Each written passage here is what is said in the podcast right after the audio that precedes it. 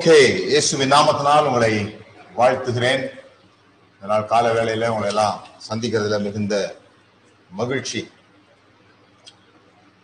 நம்ம ஜெபம் பண்ணி இந்த நாள் செய்திக்குள்ளாக போகலாம். பிதாவே, இயேசுவின் நாமத்தினால் நமக்கு நன்றி செலுத்துகிறோம். நாங்கள் ஒருவர் ஒருவர் சந்திக்கிற வாய்ப்பு எங்களுக்கு உண்டாயிருக்கிறதற்காக ஸ்தோத்திரம். இந்த நாள் காலை வேளையில ஒரு முக்கியமான காரியத்தை பகிர்ந்து கொள்ளும்படியாக நாங்கள் இங்கு கூடியிருக்கிறோம். அவர்களுடைய வேலை சூழ்நிலை மத்தியில, அவர்களுடைய தேவைகள் மத்தியில ஆண்டவருடைய வார்த்தை எங்களுக்கு என்ன உதவியை செய்ய போகிறது, எவ்விதமான மாற்றத்தை தரப்போகிறது என்ற ஆவலோடு எதிர்பார்ப்போடு காத்திருக்கிற ஒவ்வொருவரையும் இந்த நாளில ஆசீர்வதிக்க போகிறதற்காக, பதில் தரப்போகிறதற்காக, மனதை மாற்றம் செய்ய போகிறதற்காக உமக்கு நன்றி செலுத்துகிறோம். அந்த எண்ணத்தோடு கூட நாங்கள் காத்திருக்கிற வேளையிலே உங்களுடைய சத்தம் எங்களுக்கு கேட்கட்டும், உங்களுடைய திட்டம் எங்களுக்கு புரியட்டும் என்று சொல்லி நாங்கள் ஜெபிக்கிறோம். இயேசுவின் நாமத்தினால் பிதாவே, ஆமென். ஓகே, நாம தொடர்ந்து இது பதினோராவது வாரம் நினைக்கிறேன் நான். இது பதினோராவது வாரம். பணத்தை குறித்து நாம் பேசுகிறோம். பணத்தை குறித்து பேசுகிறோம். அதுல சில காரியங்கள் நம்ம திரும்ப திரும்ப பேசின காரியங்கள். முக்கியமா பணம் இருந்தாதான் வாழவே முடியும் அப்படிங்கிறது கிடையாது. ஏன்னா பணம் வந்து காத்து போலவோ தண்ணி போலவோ கிடையாது. தேவனால் உண்டாக்கப்பட்டதல்ல பணம், தேவனால் உண்டாக்கப்பட்டதல்ல. அப்போ சில பேருக்கு ஒரு ஒரு எண்ணம், சில பேர் என்கிட்ட ஃபோன்ல கேட்டாங்க, இப்படி நீங்க சொல்றீங்க பணம் இல்லாம வாழ முடியுமா அப்படின்னு சொன்னா, பணம் ரொம்ப அவசியம். ஆஹ் நீங்க பைபிள்லயே பாத்தீங்கன்னா பணம் எல்லாவற்றிற்கும் உதவும் அப்படின்னு போட்டிருக்கு பிரசங்கில. அது இங்கிலீஷ் பைபிள்ல எப்படி சொல்லியிருக்கு, money answereth all things. Money answereth all things, எல்லா காரியத்துக்கும் பதில் சொல்லும் அப்படின்னு போட்டு.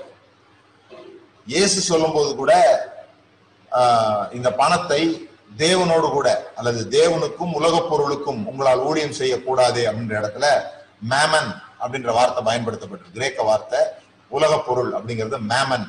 மேமன்ன்றது கிரேக்க கடவுள்கள்ல ஒரு கடவுளுடைய பெயர், செல்வத்துக்கான கடவுள்.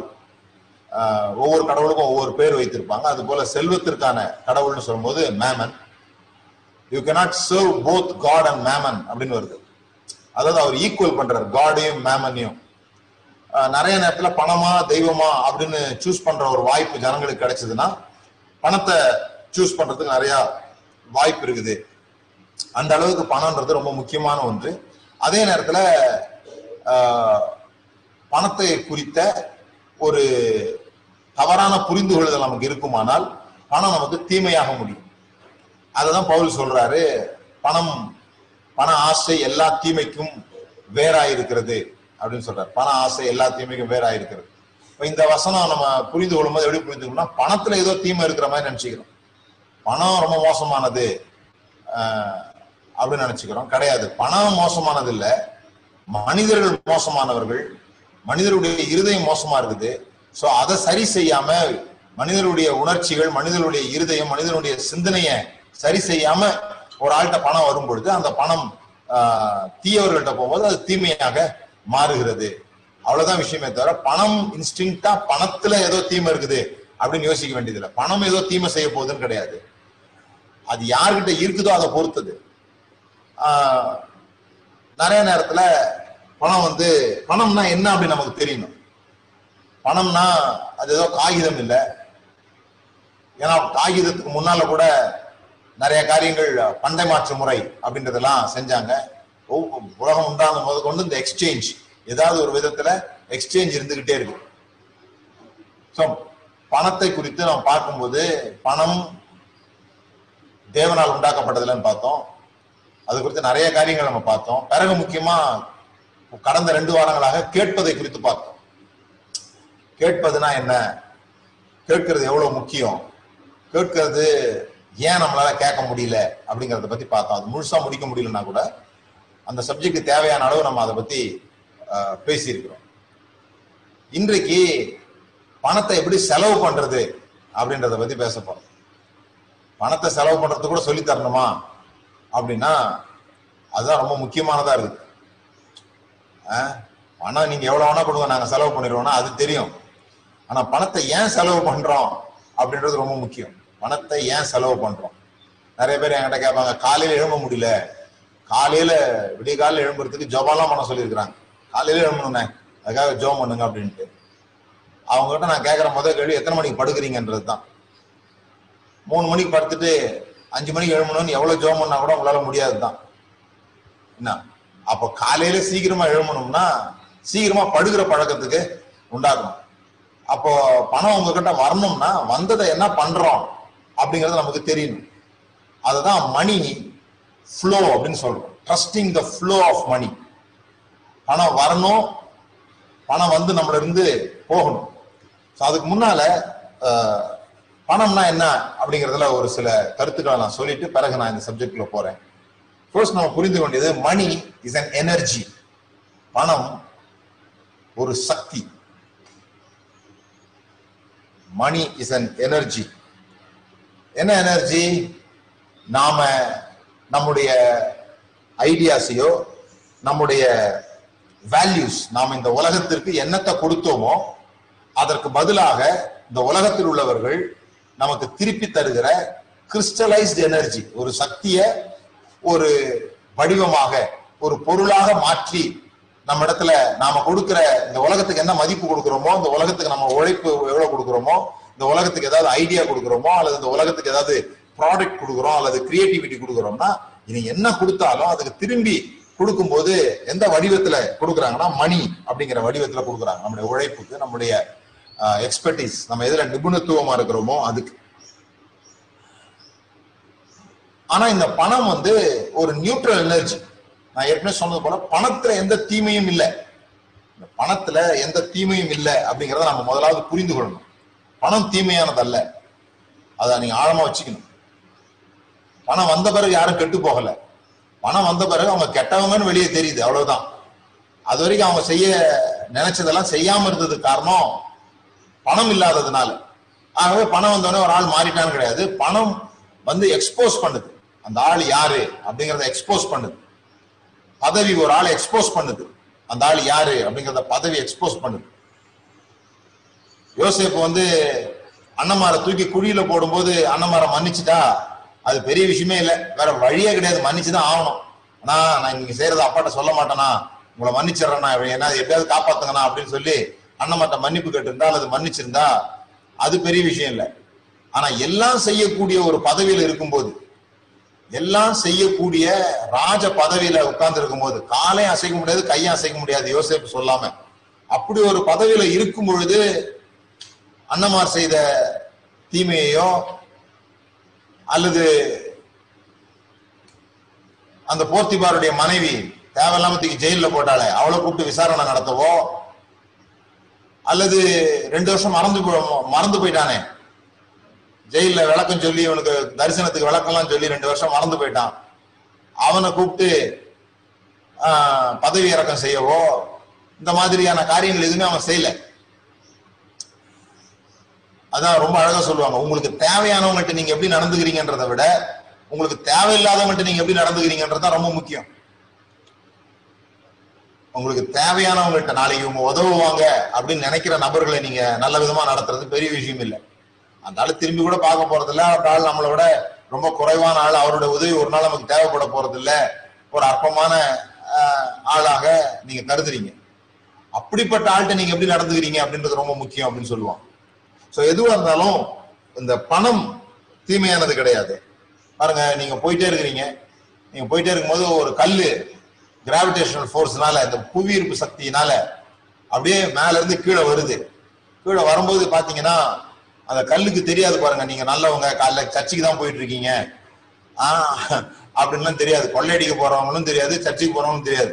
அது போதாலும் மேல விழுந்துரும், இவன் நல்லா தள்ளி விழுவோம்லாம் அதுக்கு தெரியாது. அது மாதிரி பணத்துக்கு தெரியாது நம்ம நல்லவங்கள்ட்ட போறோமா கெட்டவங்கள்ட்ட போறோமான்னு. நம்ம சொல்றோம் கெட்டவங்கள்ட்டயா பணம் வந்து சேருதுங்க, நம்ம கிட்ட ஒன்றும் இல்லை, ஆஹ் கெட்டவங்ககிட்ட பணம் போய் சேருது அப்படின்னா, இந்த மணி வந்து கல்லு மாதிரின்றதுனால அது ஒரு சக்தி, அது ஒரு அது ஒரு எனர்ஜி, அதுக்கு தெரியாது. அது ஒரு கிராவிடேஷனல் ஃபோர்ஸ் ஒர்க் பண்ற மாதிரி ஒர்க் ஆயிட்டு இருக்குது. நம்ம மத சார்பாக அப்படி நினைக்கும் போது நம்ம என்ன நினைக்கிறோம், என்னடா ஜோம் பண்றோம், நம்ம வந்து தசம பாகம்லாம் கொடுக்குறோம், என்னென்னமோ பண்ணி பாக்குறோம், ஆனா நமக்கு வரமாட்டேங்குது, ஒண்ணுமே செய்ய மாட்டேன்றான், ஏதோ கொள்ளையடிக்கிற மாதிரி இருக்குது, மற்றவங்களெல்லாம் ஏமாத்துற மாதிரி இருக்குது, அவனுக்கு நிறைய பணம் வருது அப்படின்னு சொல்லி சொன்னா, பணம் எப்படி வந்து கல்லுக்கு ஒரு கிராவிடேஷனல் ஃபோர்ஸ் இருக்குதோ அது போல பணம் செயல்படுறதுக்கு ஒரு முறை இருக்குது. அந்த முறையில தெரிந்து ஈடுபட்டாலும் சரி தெரியாம ஈடுபட்டாலும் சரி அவங்க கிட்ட அது வந்து சேர்ந்துருது. என்ன பணம் வேணும்னு விரும்புவாங்க முதல்ல, எங்க அது இழுக்கப்படுதோ அங்க போகிறது. கல் எப்படி எங்க இழுக்கப்படுதோ அங்க வந்து விழுற மாதிரி இந்த பணம் எங்க ஈர்க்கப்படுகிறதோ, அதனாலதான் இந்த பணம் ஒரு உணர்ச்சி அப்படின்னு வைத்தோம். இது எங்க ஈர்க்கப்படுகிறதோ, பணம் ஒரு சக்தி, அது எங்க ஈர்க்கப்படுகிறதோ அதை நோக்கி பாயுதது. எப்படி தண்ணி வந்து லீஸ்ட் ரெசிஸ்டன்ஸ் பாதையில ஓட ஆரம்பிக்குதோ அது போல அது தானால உருவெடுத்துக் கொள்ளுது. இவங்கள்ட்ட தான் போய் சேரணும், ஏன்னா இங்கதான் நான் ஈர்க்கப்படுகிறேன், இங்க நான் வரவேற்கப்படுகிறேன், இங்க என்ன விரும்புறாங்க, அதெல்லாம் அதை வந்து இழுக்கிற புல். அத அதை விரும்புறாங்க, அதை நேசிக்கிறாங்க.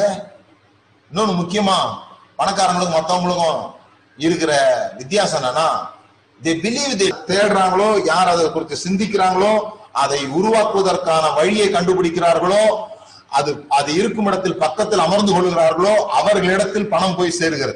Because they deserve. அவங்க நினைக்கிறாங்க நாம இதற்கு தகுதியானவர்கள்னு. நாம என்ன நினைக்கிறோம்னா நமக்கு தகுதியானவர்கள் இல்லைன்னு நினைக்கிறோம். நம்ம அப்படிதான் இந்த ஏழை கூப்பிட்டான் கர்த்தர் ஓடி வந்தார், அல்லது அண்ணாதுரை சொன்ன மாதிரி ஏழைகளின் சிரிப்பில் சிரிப்பில் இறைவனை காணலாம் அப்படின்னு. நாம ஏழையா இருந்தா கர்த்தர் நம்ம கூட இருப்பாரு. கர்த்தர் வந்து எம்ஜிஆர் கிடையாது பாருங்க, அவர் வந்து ஏழைங்க குடிசைக்கெல்லாம் போவாரு, பாட்டிமாவெல்லாம் கட்டி பிடிப்பாரு. நாம அப்படி நினைச்சுக்கிட்டோம், கர்த்தர் ஒரு ஹீரோ மாதிரியும் அவர் வந்து ஏழைங்களையா போய் கட்டி பிடிக்கிற மாதிரியும். அப்படி பார்த்தா கூட கர்த்தருடைய சொத்துக்கு முன்பாக கர்த்தருக்கு இருக்கிறது, கர்த்தர் எவ்வளவு பெரிய பணக்காரர் பாருங்க, அவருக்கு முன்னால எல்லாருமே ஏழைங்க தான். முகேஷ் அம்பானி கூட ஏழை தான், அவர் முன்னால அவருக்கு கணக்கு வச்சிங்கன்னா.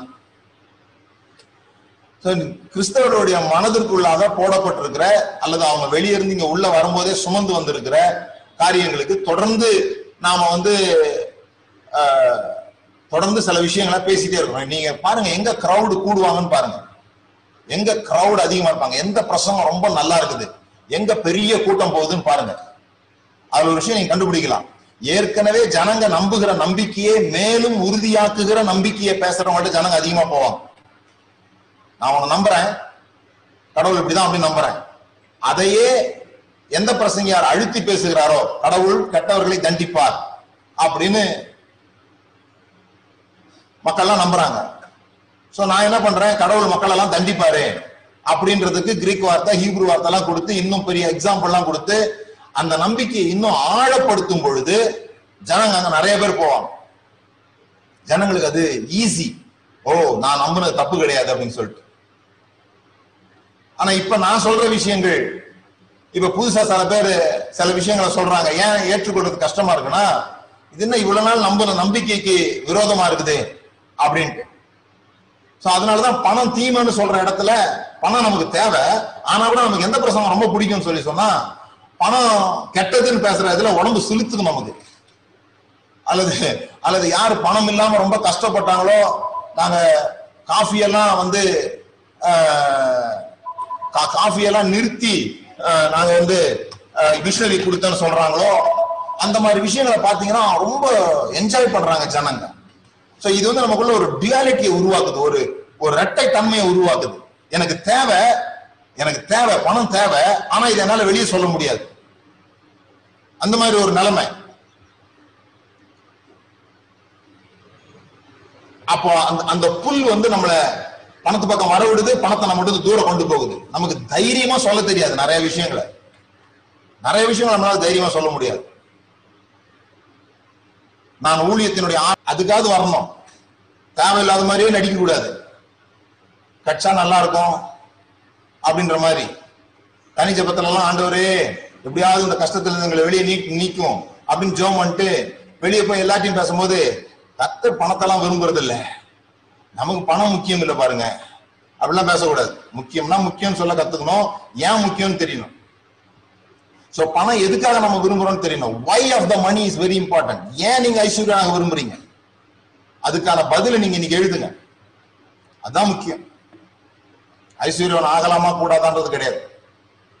ஏன் ஐஸ்வர்யவனாக விரும்புறீங்க? இதுக்கு பதில் சொல்ல பதில் சொல்லுங்க. அதுக்கு ஒரு பதில் வரும். அதுக்கு ஏன் கேளுங்க. நல்லா நல்லா இருக்கணும் அப்படின்னு பதில் வரும். எல்லா காரியத்தையும் அனுபவிக்கணும் அது அப்படின்னு. ஏன் நல்லா இருக்கணும்னு கேளுங்க. அதுக்கு ஒரு பதில் வரும். அதை ஏன்னு கேளுங்க. வேற யாராவது உங்களுக்கு கேட்டாதான் எரிச்சலா இருக்கும். நீங்களே உங்களை கேட்டுட்டா பிரச்சனை இல்லை.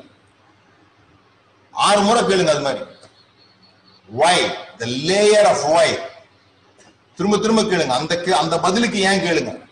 உண்மையான காரணத்தை கண்டுபிடிங்க. ஏன் நீங்க உண்மையிலே பணக்காரர்களாக விரும்புறீங்க? ஏன் நீங்க ஐஸ்வர்யனாக விரும்புறீங்க? அப்பதான் நம்ம நம்ம அந்த எனர்ஜியை எப்படி செலவு பண்ண போறோம் அப்படிங்கிறது தெளிவா இருக்கும். நிறைய பேர் பணக்காரனாங்க ஆகிறதுக்கு காரணம் அவங்க இளம் வயதுல பட்ட கஷ்டம். அந்த இளம் வயதுல அவங்க கஷ்டப்படுறதுனால பிளாட்ஃபார்ம்ல வாழ்ந்துருப்பாங்க, கஷ்டப்பட்டிருப்பாங்க. அவங்க கொஞ்சம் பணம் கிடைச்சிருக்கும். அந்த பணத்தை பெருக்குகிற வல்லமையை பெற்றிருப்பாங்க. பணக்காரங்களா இருப்பாங்க. ஒரே நம்பிக்கை தான், மணி வில் சேவ் தேம். பணம் அவர்களை காப்பாற்றும். ஏன்னா பணம் இல்லாம இருந்தாங்க. ஆனா இதுல பிரச்சனை என்ன?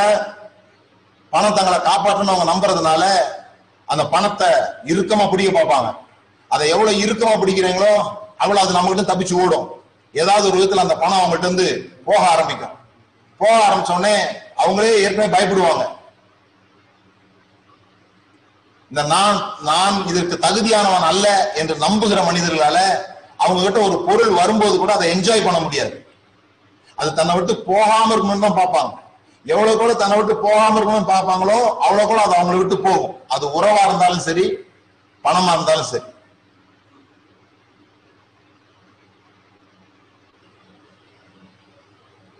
ஏன் காதல் பண்ணி கல்யாணம் பண்றாங்க, பிறகு ஏன் அது கசந்துருது?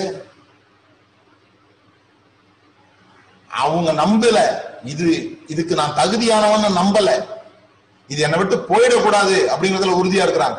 அதை காப்பாற்ற முயற்சி பண்றாங்க. அதான் இயேசு சொன்னார், தன் ஜீவனை காக்கிறவன் அதை இழந்து போகிறான், அதை இழந்து போகிறவனோ அதை காத்து கொள்கிறான். சோ பணமும் அப்படிதான்.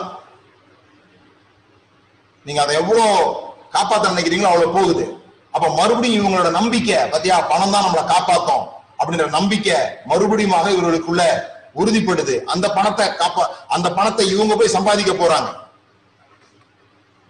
அப்படியே ஒரு சுழற்சியில மாட்டிக்கிறாங்க.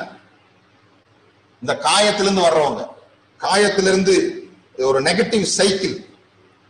பணத்தை இழந்துருவோன்ற பயம், அதன் நிமித்தமாக பணத்தை நிறைய சம்பாதிக்கிறாங்க.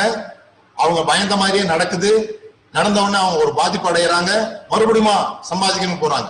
நிறைய பணக்காரர்களுடைய மனநிலை அப்படி இருக்குது. ஆனா யாரை நோக்கி பணம் வருது? பாசிட்டிவா யாரை நோக்கி பணம் வருது? Who emits positive energy. யார் தங்களுக்குள்ளிருந்து சாதகமான எனர்ஜியை வெளியே அனுப்ப கற்றுக்கொண்டார்களோ அதுதான் விசுவாசம் சொல்றோம். அதுக்குதான் ஜபம், அதுக்குதான் நன்றி செலுத்துதல். எல்லா எப்பொழுதும் ஜபம் பண்ணுங்கள், எல்லாவற்றிலேயும் ஸ்தோத்திரம் செய்யுங்கள். இதெல்லாம் ஏன் சொல்லியிருக்குது? உங்க ஆவியை அவித்து போடாதிருங்கள். இதெல்லாம் ஏன் சொல்லியிருக்குதுன்னு சொன்னா நான் உங்களுக்கு நாலஞ்சு வாரங்களுக்கு முன்பாக காண்பிச்சேன். வைப்ரேஷன்னா என்ன, எந்த லெவல் ஆஃப் வைப்ரேஷன் நாம இருக்கணும். எப்போ நாம அந்த லெவல் ஆஃப் வைப்ரேஷன்ல இருக்கோமோ அப்போ நம்மளை சுற்றிலும் பணம் மாத்திரம் இல்ல, பாசிட்டிவ் பீப்புள் நம்மளை சேர்ந்துக்கிறாங்க. எந்த நேரமும் ஒரு துக்கமா, எந்த நேரமும் ஒரு ஒரு மாதிரி எலுமிச்சம்பழம் ஜூஸ் குடிச்ச மாதிரியே இருந்தீங்கன்னா மக்கள் உங்கள்கிட்ட சேரத்து கஷ்டப்படுவாங்க, பயப்படுவாங்க, தூரமா போவாங்க. அது மாதிரிதான் பணத்தை பணத்தை குறித்த எனர்ஜி கூட. சோ பணம் வருகிறதையும் போகிறதையும் குறித்து நீங்க ட்ரஸ்ட் பண்ணுங்க. அதுதான் மத்தேயு எழுதின சுவிசேஷத்துல நம்ம பார்க்கிறோம். சோ மத்தேயு ஆறாவது அதிகாரத்தை நல்ல கோணத்துல திரும்ப திரும்ப படிச்சீங்கன்னா, நான் இப்ப சொன்ன எல்லா நான் பண்ணுகிற எல்லா பிரசங்கத்தினுடைய பதில்களும் அதனுடைய அடிப்படை எங்க இருக்குதுன்னா மத்தேயு ஆறாவது அதிகாரம் முழுதிலும் அந்த பணத்தை குறித்து, தர்மம் பண்றதை குறித்து பிறகு உள்ள வார்த்தைகள்ல இந்த சப்ஜெக்ட் முழுசுமா இருக்குது. வேற வேற கோணங்கள்ல அதை வாசித்து பாருங்க, பணம் எப்படிப்பட்டது அப்படின்னு சொல்லி. சோ அங்க என்ன சொல்லி இருக்குதுன்னா, முதலாவது தேவனுடைய ராஜ்யத்தையும் அவருடைய நீதியும் தேடுங்கள், அப்பொழுது இவைகள் எல்லாம் உங்களுக்கு கூட கொடுக்கப்படும். இவைகள் எல்லாம் உங்களுக்கு தேவையில்லை, தேவனுடைய ராஜ்யத்தை மட்டும் தேடுங்கள் அது போதும் என்று இயேசு சொல்லவில்லை என்பதை நீ கவனிக்கும். தேவனுடைய ராஜ்யத்தை மட்டும் தேடுங்க சொல்லல. முதலாவது தேவனுடைய ராஜ்யத்தை தேடுங்க. ஏன் தேவனுடைய ராஜ்யத்தை தேடுங்க? அப்பொழுது இவைகள் எல்லாம் உங்களுக்கு கூட கொடுக்கப்படும். நாம என்ன பண்ணிட்டோம்னா, எது நமக்கு கொடுக்கப்பட வேண்டுமோ அதை தேட ஆரம்பிச்சிட்டோம். எதை தேடணுமோ அது கொடுக்கப்படும் நினைக்கிறோம். எதை தேடணுமோ அது கொடுக்கப்படும் நினைக்கிறோம். எங்க இருந்தோ வெளியே இருந்து வரும், ஜிவ்வுன்னு ஏறும், உடம்பெல்லாம் பூச்செறியும், அதான் பிரசன்னம் அப்படிலாம் சொல்லி அது ஏதோ கொடுக்கப்படும் நினைக்கிறோம். எது கொடுக்கப்படுமோ அது தேடி போறோம். ஒரு இடத்துல உட்கார்ந்து இருந்தா ஒரு இடத்துல உட்கார்ந்து இருந்து நீங்க நிம்மதிய சந்தோஷத்தை உங்களுக்குள்ள கொண்டு வர முடியும்னா பணம் உங்களை தேடி வரும். நீங்க அதை ஓட வேண்டியது. அதுதான் மொத்த கருத்து. அதுல முதலாவது தேவனுடைய ராஜ்யத்தை தேடுங்கள். தேவனுடைய ராஜ்யம்னா என்ன? நீதி, சமாதானம், சந்தோஷம். நீதி, சமாதானம், சந்தோஷம். இதுக்கு உங்க உள்ளத்தை ஆயத்தப்படுத்திட்டீங்களா? உங்க உங்க வாழ்க்கையில நீங்க எதுக்கு எதுக்கு வேல்யூ பண்றீங்கன்னு சொல்லி சொன்னா, சந்தோஷத்துக்கு நீங்க உங்களை நீங்க ஆயத்தமா வச்சிருக்கீங்களா? சந்தோஷம்னா என்னன்னு தெரியுமா? உண்மையிலேயே சந்தோஷப்படுறோமா? அதெல்லாம் தான் கேள்வி. அதுதான் இன்றைய பிரசங்கத்துக்கு how to spend your money. அதுக்கு மிக மிக முக்கியமானது இந்த கருத்து. நீங்க சந்தோஷத்துக்காக சந்தோஷத்துக்கு உங்களுடைய முன்னுரிமைகளை கொடுக்குறீங்களா? ஒரு வசனம் வாசிப்போம். ஏசாயா ஐம்பத்தி ஐந்து ரெண்டு. ஏசாயா ஐம்பத்தி ஐந்து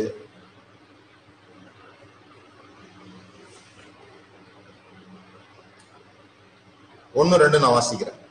ஓ தாகமாய் இருக்கிறவர்களே, நீங்கள் எல்லோரும் தண்ணீர்கள் அண்டைக்கு வாருங்கள். பணம் இல்லாதவர்களே, நீங்கள் வந்து வாங்கி சாப்பிடுங்கள். நீங்கள் வந்து பணமும் இன்றி விலையும் இன்றி திராட்சரசமும் பாலும் கொள்ளுங்கள். நீங்கள் அப்பம் அல்லாததற்காக பணத்தையும் திருப்தி செய்யாத பொருளுக்காக உங்கள் பிரயாசத்தையும் செலவழிப்பானேன். திருப்தி செய்யாத பொருளுக்காக உங்கள் பிரயாசத்தை செலவழிப்பானேன். எல்லாரும் என் கூட சேர்ந்து சொல்லுங்க. நீங்க இருக்கிற இடத்துல சொல்லுங்க. திருப்தி செய்யாத பொருளுக்காக உங்கள் பிரயாசத்தை செலவழிப்பானேன். நீங்கள் எனக்கு கவனமாய் செவி கொடுத்து நலமானதை சாப்பிடுங்கள். அப்பொழுது உங்கள் ஆத்துமா கொழுப்பான பதார்த்தத்தினால் மகிழ்ச்சியாயிருக்கும். சோ பணத்துல எந்த பிரச்சனையும் இல்லை. ஆனா பணத்தை நீங்க எதுக்கு செலவு பண்றீங்களோ அதுல பிரச்சனை இருக்குதுன்னு பைபிள் சொல்லு. பணத்தை நீங்கள் எதற்கு செலவு செய்கிறீங்க அதுல பிரச்சனை இருக்கு. நிறைய நேரத்துல ஆஹ் நான் புக் ஸ்டால்ஸ் போகும்போது பணத்தை குறித்து புஸ்தகம் வாங்க பார்ப்பேன். அப்ப நான் தேடி இருக்கிறேன். உண்மையிலேயே பணத்தை எப்படி சேர்க்கணும், பணத்தை எப்படி சம்பாதிக்கணும், பணத்தை நம்ம கிட்ட எப்படி கொண்டு வரணும், இதுக்கான புஸ்தகங்கள் ஏராளமா இருக்குது. தொண்ணூத்தி ஒன்பது சதவீதம் அப்படிப்பட்ட புஸ்தகங்கள் புக் ஷெல்ஃப்ஸ்ல புக்கு கடைகள்ல நீங்க பார்க்கலாம். ஆனா எப்படி பணத்தை செலவு பண்ணணும் அப்படிங்கிறது சில புஸ்தகங்கள் இருக்கு. அந்த புஸ்தகங்கள் கூட பணத்தை எப்படி செலவு பண்ணணும்னு சொல்லுதுன்னா, இது இதெல்லாம் செய்யாதீங்க, இது இதெல்லாம் செய்யாதீங்க, இது இதெல்லாம் செய்யாதீங்க ஆஹ் அப்படின்னு சொல்லிட்டு பணத்தை வந்து ஃபிஜாயிலா செலவு பண்ணுங்க. அதாவது ஆஹ் கஞ்சத்தனமா செலவு பண்ணுங்க, பணத்தை வந்து சேர்த்து வையுங்க ஆஹ் அப்படின்னு சொல்லுது. நிறைய பேர்ட்ட பணம் வராம போறதுக்கு ஒரு காரணம் கூட அதுதான். பணத்தை சேர்த்து வைக்கிறது நமக்கு பிளஷரபிள் திங்கா இல்லை. எது நமக்கு சந்தோஷம் தரலையோ அதை நம்ம திரும்ப செய்ய மாட்டோம். ஒருத்தர் ரொம்ப அழகா சொன்னாரு,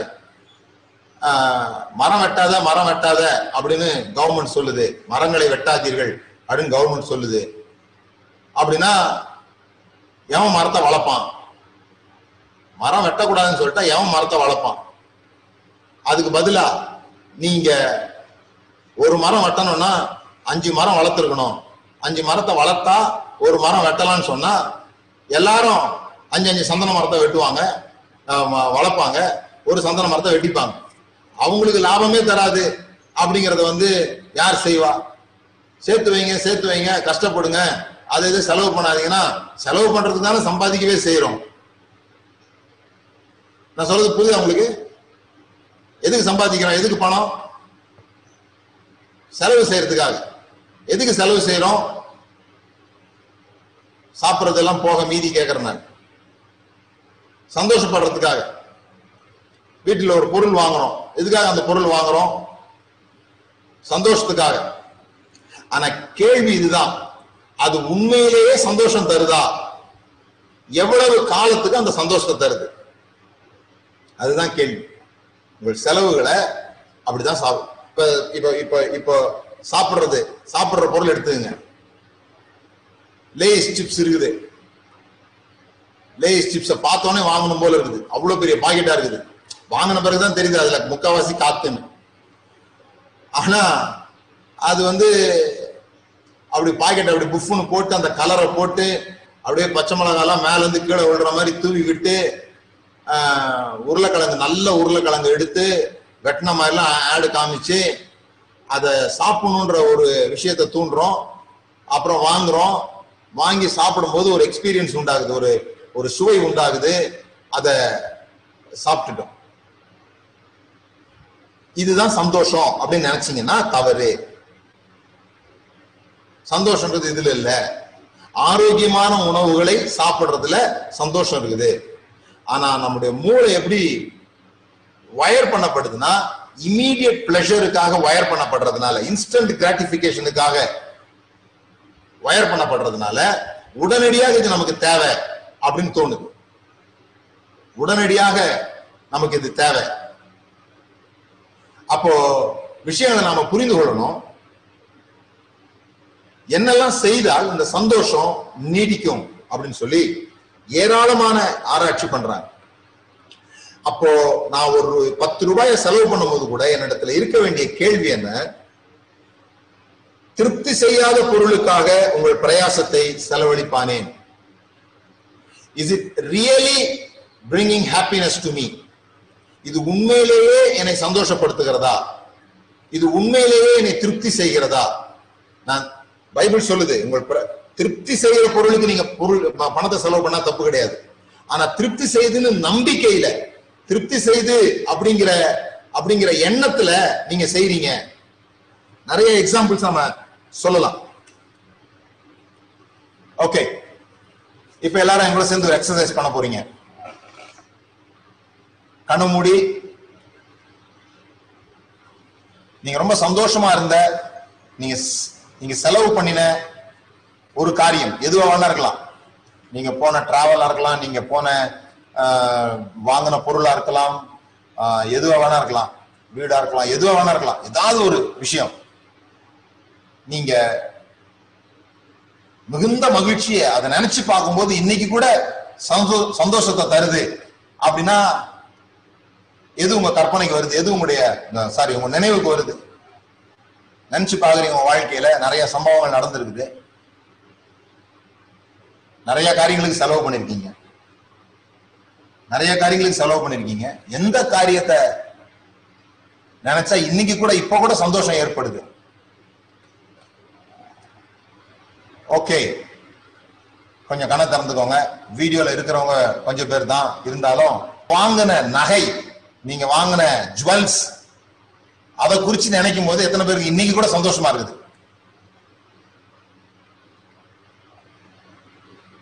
அதான் வந்துச்சா உங்க கனவுல? உங்க இப்ப நீங்க பார்க்கும்போது அதான் வந்துச்சா?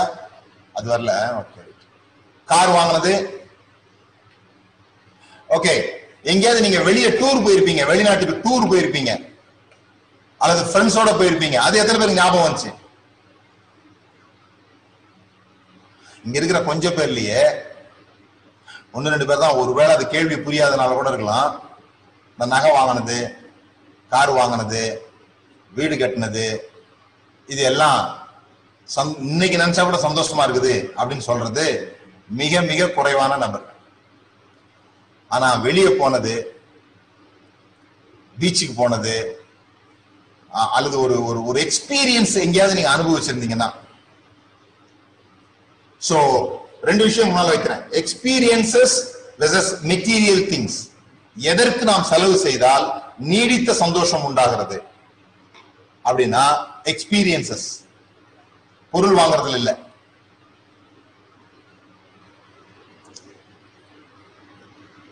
பொருள் வாங்கும் போது இன்ஸ்டன்டா ஒரு சந்தோஷம் வரும், இன்ஸ்டன்டா ஒரு சந்தோஷம் வரும். அந்த இன்ஸ்டன்ட் சந்தோஷம் நாளாக நாளாக, தமிழ் அழகா சொல்லுவாங்கல்ல, பழக பழக பாலும் புளிக்கும் வாங்கல, அந்த மாதிரி ஒரு சொந்த வீடு கூட மூணு வருஷத்துக்கு பிறகு அதுல உள்ள எக்ஸைட்மெண்ட் கொஞ்சம் கொஞ்சமா குறைஞ்சிடுது. ஆனா எங்கேயோ ஒரு இடத்துக்கு போயிட்டு வந்தோம், அது ஒரு எக்ஸ்பீரியன்ஸா இருந்தது. ஒரு ஒரு நாட்டுல அது மாதிரி சைக்கிளிஸ்ட் இருக்காங்களா, அந்த சைக்கிள் ஓட்டுறவங்களை கொஞ்சம் பேர் எடுத்து அந்த நாடு ஃபுல்லா சுத்திட்டு வர்ற மாதிரியான ஒரு ஸ்பான்சர் பண்ணாங்க. அதுல இருக்கிற பிரச்சனை என்னன்னா, அவங்க போகிற வழியில தங்குற இடம் எதுவும் சுகமான இடமாவே இருக்காது. ஒரே கொசுக்கடி, ஆஹ் அந்த மாதிரியான ஒரு ஒரு ரஃபா தங்கக்கூடிய இடங்கள் தான் தேர்ந்தெடுத்து வச்சிருந்தாங்க. ஆனா சைக்கிள்ல ஃபுல்லா போறதுக்கு ஸ்பான்சர் பண்ணாங்க. சோ இவங்க எல்லாம் போகும்போது முதல் நாள் ரெண்டாவது நாள்லாம் அந்த இடங்கள்ல தங்கும்போது ரொம்ப சலிச்சுக்கிட்டாங்க, ரொம்ப ரொம்ப சலிச்சுக்கிட்டாங்க. இப்படி ஏற்பாடு பண்ணிட்டாங்களே, ஒரு சுகமான இடம் தரலையே அப்படின்னு சொல்லிட்டு. ஆனா போயிட்டு வந்த பிறகு எத்தனையோ வருஷங்களுக்கு பிறகு கூட அவங்களை கேட்கறாங்க, எது உங்களுக்கு சுகமான அனுபவம் அப்படின்னு ஞாபகம் வருது, அந்த சைக்கிள்ல போனோமே அதுதான் அப்படின்ட்டாங்க. அந்த துன்பங்கள்லாம் அவங்களுக்கு தெரியல, துன்பங்கள்லாம் குறைஞ்சிடுச்சு. ஆனா நீங்க ஒரு பொருளை வாங்கும் போது அது நேர் எதிர்ப்பா நடக்குதுன்னு சொல்றாங்க. அதனால என்ன பண்ணாங்க, ஒரு ஒரு சென்சஸ் மாதிரி எடுத்தாங்க. பிஎம்டபிள்யூ கார் வச்சிருக்கோம் கொஞ்சம் பேரு, ஒருத்தர் ஒருத்தர் தெரியாது, ஆனா ஒவ்வொருத்தரும் இந்த கேள்வி கேட்கறாங்க, நீங்க இந்த தெருவில் இவ்வளவு நேரம் போறீங்க எவ்வளவு சந்தோஷப்பட்டீங்க அப்படின்னு. அதுக்கு ஒரு சயின்டிபிக் கணக்கு மாதிரி வச்சு எவ்வளவு சந்தோஷப்பட்டீங்க அப்படின்னு சில கொஸ்டினர் கேள்வி கேட்கறாங்க, அவங்களோட அனுபவம் எப்படி இருந்ததுன்னு சொல்லிட்டு. பிஎம்டபிள்யூ கார்ல போனவங்களும் சரி, சின்ன கார்ல ஒரு மாருதி சுசுகி மாதிரி கார்ல போனவங்களும் சரி, ஒரே மாதிரியான சந்தோஷத்தை அனுபவிக்கிறதா சொல்றாங்க. அதே நபர்கிட்ட இன்னொருத்தர் பிஎம்டபிள்யூ கார்ல போனாருன்னு சொன்ன உடனே அவங்க சந்தோஷம் குறைஞ்சு போச்சு. ஏன்னு சொன்னா அவங்க கம்பாரிசனுக்குள்ள போனதுனால. சோ என்ன கண்டுபிடிச்சாங்கன்னா, சந்தோஷம்ன்றது எங்க வேணா நம்ம கிட்ட இருக்கிறத வச்சு அடைய முடியும், ஆனா கம்பேர் பண்ணோடனே அந்த சந்தோஷம் குறைஞ்சு போயிருது அப்படின்னு கண்டுபிடிச்சாங்க. சோ இன்னைக்கு முக்கியமா சொல்றது,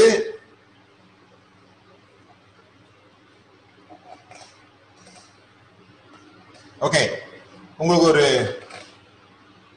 அஞ்சு வயசு பிள்ளை ஒண்ணு இருக்கு, உங்களோட மார்க்கெட்ல நடந்து வந்துட்டு இருக்குது, அதுக்கு இந்த பஞ்சு மிட்டாய், பஞ்சு மிட்டாய் இருக்குல்ல, இந்த சுகர் கேண்டி பாத்துறீங்களா, அது ரொம்ப பிடிக்கும் அந்த பிள்ளைக்கு. ஓகே, பிள்ளைக்கு ரொம்ப பிடிக்கும். அந்த பிள்ளை கையில அஞ்சு ரூபாய் இருக்குது, சுகர் கேண்டி அஞ்சு ரூபாய். நீங்களும் அந்த பிள்ளைய போயிட்டு இருக்கீங்க, சுகர் கேண்டிங் இருக்குது, திடீர்னு அந்த பிள்ளை உங்க கையை விட்டுட்டு ஓடுது. அந்த சுகர் கேண்டியை பார்த்து பார்த்துட்டு அது வாங்க போது நீங்க நினைச்சிட்டு இருக்கும்போது அது ஓடி போய் ஒரு கிழிஞ்சு துணி போட்ட ஒரு பிச்சைக்கார அம்மா அந்த இடத்துல உட்கார்ந்து இருக்கிறாங்க, அவங்கள்ட்ட கொண்டு போய் இந்த அஞ்சு ரூபாயை கொடுத்துட்டு புது துணி வாங்கிக்கோங்க அப்படின்னு சொல்லி கொடுத்துட்டு அது வருது. இப்ப உங்க உங்க உள்ளம் எப்படி இருக்கும்னு சொல்லு, நினைச்சு பாருங்க. இது இந்த அஞ்சு ரூபாய் பொருளை வாங்கியிருந்தா உங்களோட ரொம்ப சந்தோஷப்படுமா, அல்லது அதை விட்டுட்டு இது போய் இன்னொருத்தருடைய தேவைகளை சந்திக்கிற தான் பிள்ளைய பார்த்தா அவர் அப்பா அம்மாவுக்கு சந்தோஷம் வருமா? எதுக்கு சந்தோஷம் வரும்? ரெண்டாவதுக்கா முதலா முதலானதுக்கா? உங்கள் பரமபிதாவும் அப்படியே இருக்கிறார்,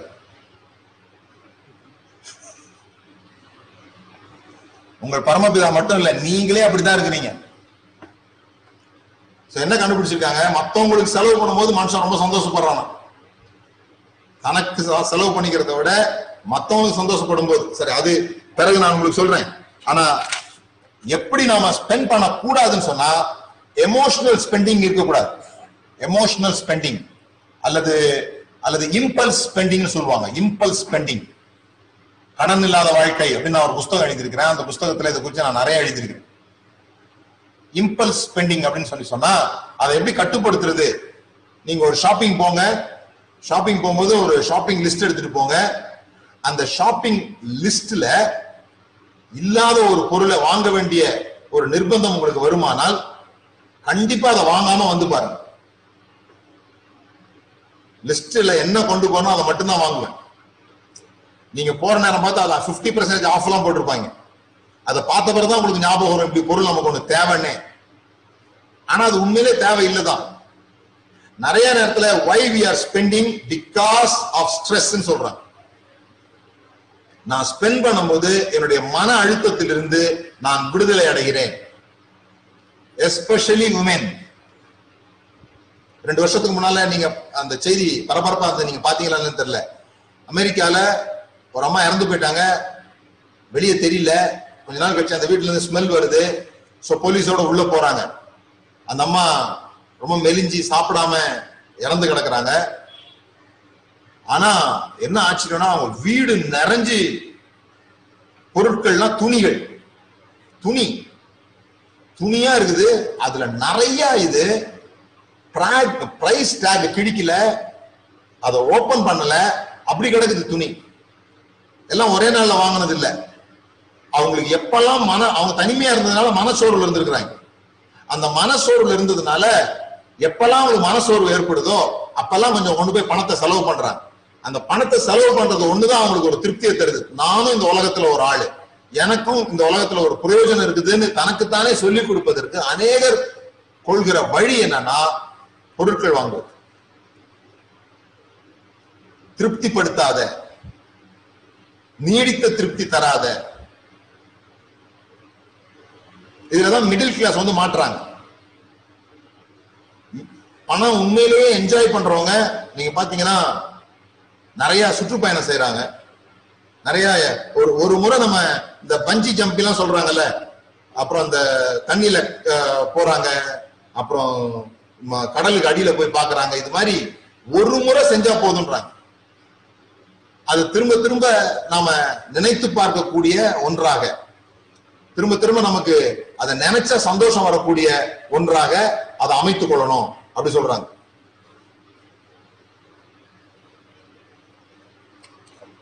இரண்டாவது, உங்களுடைய பொருட்கள் ஞானவான் அல்லது நல்லவன் தன் பிள்ளைகளின் பிள்ளைகளுக்காக ஆஸ்திகளை சேர்த்து வைக்கிறான். சோ நீங்க ஒரு பொருள் வாங்கும்போது அது உங்க பேர பிள்ளைக்கு போற வரைக்கும் இருக்குமா அப்படின்னு கொஞ்சம் சிந்திக்கணும்னு சொல்றாங்க.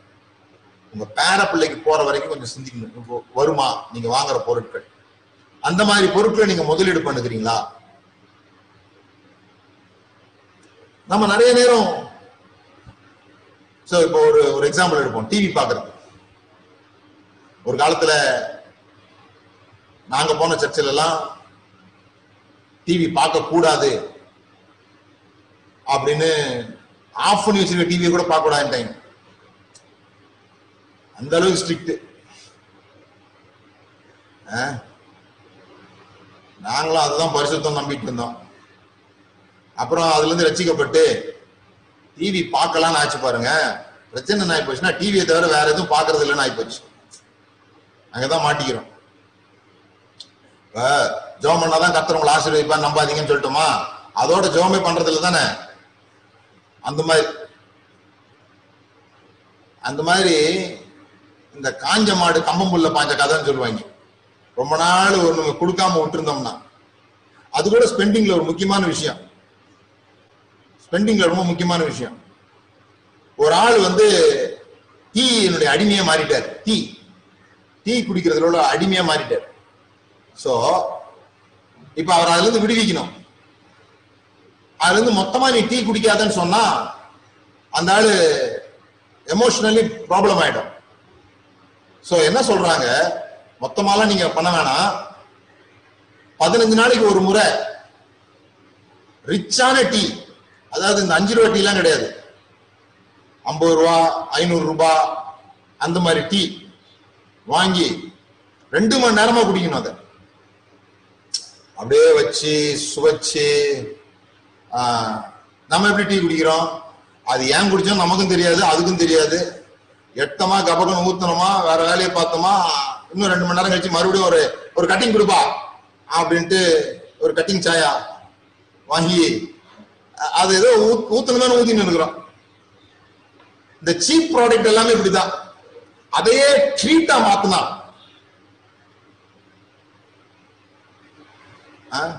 நிறைய பேருக்கு பிஎம்டபிள்யூ கார் அப்படின்னா பெரிய வெறியா இருக்கும். எவ்வளவு வெறியா இருக்க போது அந்த பிஎம்டபிள்யூ காரை வாங்கி ஒரு ரெண்டு நாள் ரெண்டு நாள் சில பேருக்கு ரெண்டு மாசம் ஊரெல்லாம் எல்லா சொந்தக்காரண்டி காமிக்கிற வரைக்கும் ஒன்னு அவங்களாவது வந்து பார்க்கணும், இல்லை நம்மளாவது அவங்க வீட்டுக்கு போகணும். அது வரைக்கும் தான் சந்தோஷம். அதுக்கப்புறம் அது ஏன் தான் வாங்கணுமோடா, இதை வாங்கிட்டு இது தீனி போட முடியாது, பயங்கர கஷ்டமா இருக்கு பிரதர். இது கூட உங்களுக்கு தெரியுமா, ஒரு முறை நானும் ஒரு பிரதரும் சேர்ச்சில் இந்த ஹோண்டா ஆக்டிவா ஹோண்டா ஆக்டிவால போயிட்டு இருக்கிறோம். போய் ஒரு டிராஃபிக்ல நின்றுட்டு இருக்கோம். அவருக்கு கொஞ்சம் பழசு ட்ரென்னு நின்றுட்டு இருக்கிறோம். பக்கத்துல ஒரு செம்மையான பைக்ல, அது படுத்துக்கிட்டு ஓடுற மாதிரி பைக் இருக்கும் பாருங்க, இந்த மாதிரி பைக்ல வந்துட்டான். ஏத்துறான். நம்ம ஆளு கொஞ்சம் கஷ்டமாயி போயிடுச்சு. கேக்குறாரு என்கிட்ட, பிரதர் கடவுள் பாருங்க எப்படி ஆசி, இவங்களெல்லாம் எப்படி ஆசீர்வதிக்கிறாரு பாருங்க, நம்மள எப்படி வச்சுக்கிறாரு பாருங்க. நான் வேற பின்னால உட்காந்துங்கிறேன், பிரசங்கம் அவருக்கு பிரசங்கம் பண்றாரு, நம்மளை மட்டும் எப்படி வச்சிருக்கிறாரு பாருங்க அப்படின்னு. எனக்கு என்ன பதில் சொல்லன்னு தெரியல. இப்ப என்ன சொன்னாலும் இப்ப செட் ஆகாதுன்னு அமைதியாவே வர்றேன். என்ன ஆச்சரியம்னா, அந்த டிராபிக் லைட் கிரீனா மாறின செகண்ட்ல பறந்துட்டாங்க. அப்படிதான் பறந்தான். நம்ம கொஞ்சம் அப்படியே பிக்கப் தானே, அப்படியே போறோம். என்ன ஆச்சரியம், அடுத்த சிக்னல்ல நாங்க போய் சேரும்போது அவனும் அங்கதான் நிக்கிறான். சிவப்பு கலர் சிவப்பு லைட் வந்துருச்சுன்னா அது எவ்வளவு பெரிய பைக் வச்சிருந்தாலும் அங்கதானே நிக்கணும். நான் பார்த்துருக்கிறேன் பாருங்க, நாங்க இந்த ஓலா ஊபர்ல அப்படி எடுத்து போயிட்டு இருக்கும்போது காரை எட்டி வதைக்கிற ஆள் எல்லாம் பார்த்துருக்கேன். சொந்த காரை எட்டி வதைப்பாங்க. இந்த காதலிச்சு கல்யாணம் மட்டும் மனைவி எட்டி வதைப்பாங்கல்ல, அதே மாதிரி கஷ்டப்பட்டு கார் வாங்கிட்டு அதையும் எட்டி வதைப்பாங்க. இது வேலை செய்ய மாட்டேங்குது, இவன் நினைச்ச மாதிரி வேலை செய்ய மாட்டேங்குது. சோ அவனுக்குள்ள என்ன ஆகுது, ஒரு இத்தனை லட்சம் ரூபாய் கொடுத்து வாங்கினது பெரிய வேஸ்ட் போல அவன் ஃபீல் பண்ண ஆரம்பிச்சுட்டான். அப்புறம் அது ஹாப்பினஸ்ல இல்லை. நான் ஒருத்தர், ஒரு பேரு வாயில வரல தெரியுமா, அவர் பேரு ஒரு அந்த போட்டோ உடைச்சாரு, லியோ சம்திங், அது என்னமோ ஒரு பேரு. அவர் வந்து ஒரு பெரிய பெரிய ஞானி. அவர் அவர் ஸ்பீச் தான் அப்படிதான் எல்லாரும் விரும்புவாங்க. ரொம்ப அழகா பேசுவாரு. ஒரு ரெண்டு வருஷத்துக்கு முன்னாடி இறந்துட்டாரு. அன்பை பத்தி மட்டும்தான் பேசுவார், லவ் பத்தி மட்டும் பேசுவார். அவர் சொல்றாரு, ஒரு நாள் அவர் போனாராம், அவர் வீட்டுக்குள்ள போயிருக்கிறாரு, சொந்தக்காரங்க உட்கார்ந்து இருக்கிறாங்க. ஒரு பதினெட்டு லட்சம் ரூபாய்க்கு உள்ள ஆர்ட் பெரிய போட்டோ அதுல இருந்திருக்கு. எடுத்து நடு வீட்டுல போட்டு உடச்சு விட்டாராம். எல்லாம் பயந்துட்டாங்க, இவருக்கு பைத்தியம் கீத்தியம் ஆகி போச்சு போட்டு இருக்கு அப்படின்ட்டு. ஏன்னா அது அவ்வளவு வேலை உயர்ந்த போட்டோ பாருங்க, எடுத்து உடச்சிட்டாரு.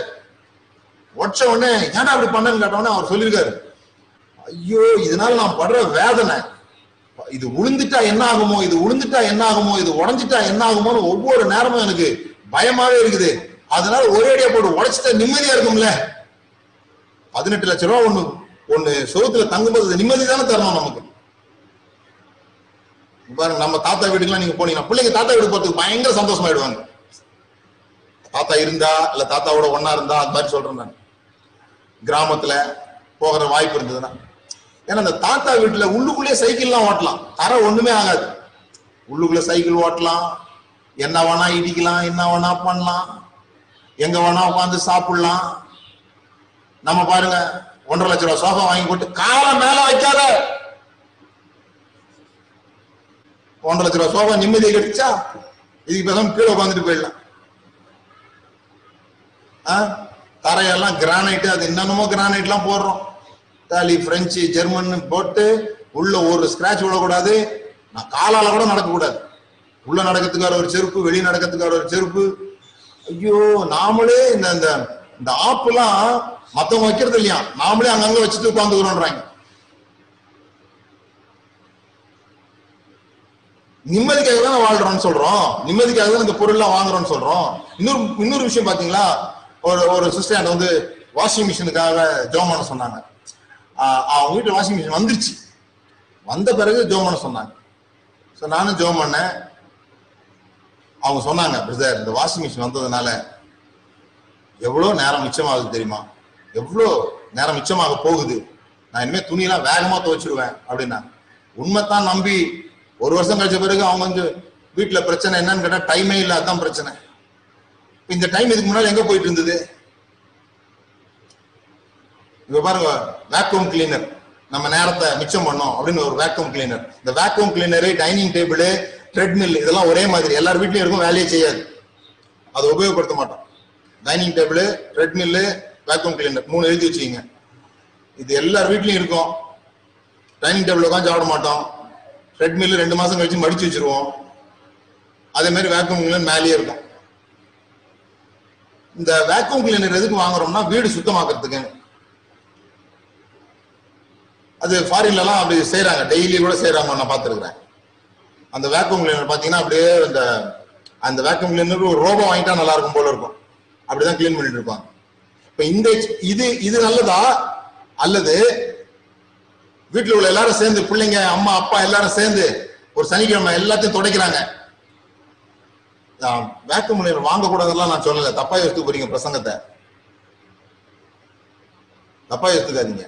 அது உண்மையிலேயே உங்களுக்கு சந்தோஷத்தை திரும்ப தருதான்னு பார்த்து, நீங்க எதிர்பார்த்த சந்தோஷத்தை பொருட்கள் தர்றது இல்லை, எக்ஸ்பீரியன்சஸ் தருது. ஒரு பொருள் உங்களுக்கு சந்தோஷம் தந்ததுன்னா, ஒரு பைக் வாங்குறீங்க, அந்த பைக்ல சந்தோஷம் நினைச்சீங்கன்னா தவறு. அந்த பைக்ல இங்க இருந்து இந்தியா ஃபுல்லா நான் டிராவல் பண்ண போறேன் அப்படின்னு அந்த பைக்கை ஒரு எக்ஸ்பீரியன்ஸா மாத்துறீங்கன்னா அது நீடித்த சந்தோஷத்தை உங்களுக்கு தருகிறதா இருக்கிறது. நாம வந்து டைம் டைமை மிச்சப்படுத்துறதுக்காக அப்படின்னு நினைச்சு நிறைய பொருள் வாங்கி உண்மையிலேயே டைமை நாம இழக்கிறோமே தவிர டைமை மிச்சப்படுத்தல. அப்படின்னா நமக்கு எல்லாருக்கும் பயங்கரமா டைம் இருக்கணும். இப்போ இப்ப நம்ம இப்ப நம்ம யூஸ் பண்ற கிச்சன் ப்ராடக்ட்ஸா இருக்கட்டும், கெஜெட்ஸா இருக்கட்டும், இதெல்லாமே வந்து நம்ம டைமை மிச்சப்படுத்துறதுக்காக வாங்கணும். ஆனா டைம் இல்லைன்னு சொல்லுகிறோம். டைம் இல்லை, டைம் இல்லை, டைம் இல்லை.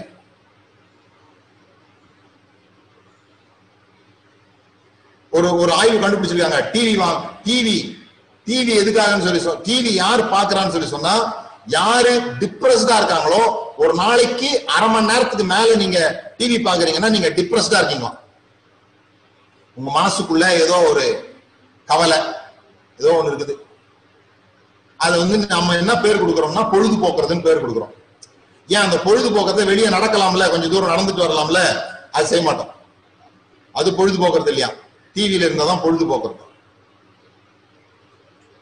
சோ என்ன என்ன சொல்றாங்க, இப்ப நம்ம என்ன பண்றோம், நல்ல டிவி பார்க்கணும் அப்படின்னு சொல்லி பெரிய டிவியா வாங்குறோம். பெரிய டிவியா வாங்கின உடனே அதுல சவுண்டு, பிக்சர் குவாலிட்டி எல்லாம் அதிகமாகி கூடுதல் அதை கவனிப்பதற்கு தூண்டப்படுறோம், கூடுதல் நேரம் அதுல செலவு பண்றோம். சின்ன டிவியா இருந்துன்னு வச்சுக்கீங்க, இப்ப எங்க வீட்டுல ஒரு டிவி இருக்குது, சவுண்டு வந்து அந்த அளவுக்கு அட்ராக்ஷனா இல்ல, வீடு ரொம்ப பெருசா இருக்குது, அதுக்கு கம்பேர் பண்ணும்போது அது வந்து என்ஜாயபிள் சவுண்ட் கொடுக்கல. அதனால இப்ப டிவியே பாக்குறது இல்லை நான், பாருங்களேன். ஏன்னா அது சவுண்ட் சரியில்லாததுனால போயிடுறது. நாம அத நமக்கு சந்தோஷம் தரும் அப்படின்னு நினைச்சுக்கிட்டு அதை வாங்கி வச்சு மேலும் டிப்ரெஸ் ஆகுறோம், மேலும் நம்மை அறியாமலே நம்ம மன அழுத்தத்துக்குள்ள போகிறோம். அதான் உண்மைன்னு கண்டுபிடிக்கிறேன். இன்னைக்கு ஒரே ஒரு சின்ன விஷயம்தான், திருப்தி செய்யாதவர்களுக்காக நீங்கள் ஏன் செலவு செய்கிறீர்கள்? பை எக்ஸ்பீரியன்சஸ், அனுபவங்களை அனுபவங்களுக்காக செலவு செய்யுங்கள். உங்களுக்கு செலவு செய்யறதுக்கு அதுக்கு வந்து என்ன இல்லைன்னு சொன்னா விலை இல்லாம செய்ய முடியும். அதுதான் நம்ம அந்த எபேசியர் அஞ்சுல ஐம்பத்தஞ்சுல ஏசாயா ஐம்பத்தஞ்சுல நம்ம பாக்குறோம். பணமும் இன்றி விலையும் இன்றி லைஃப்ல பெஸ்ட் விஷயங்கள் எல்லாம் இலவசம் சொல்றாங்க. பெஸ்ட் விஷயங்கள் எல்லாம் இலவசம்,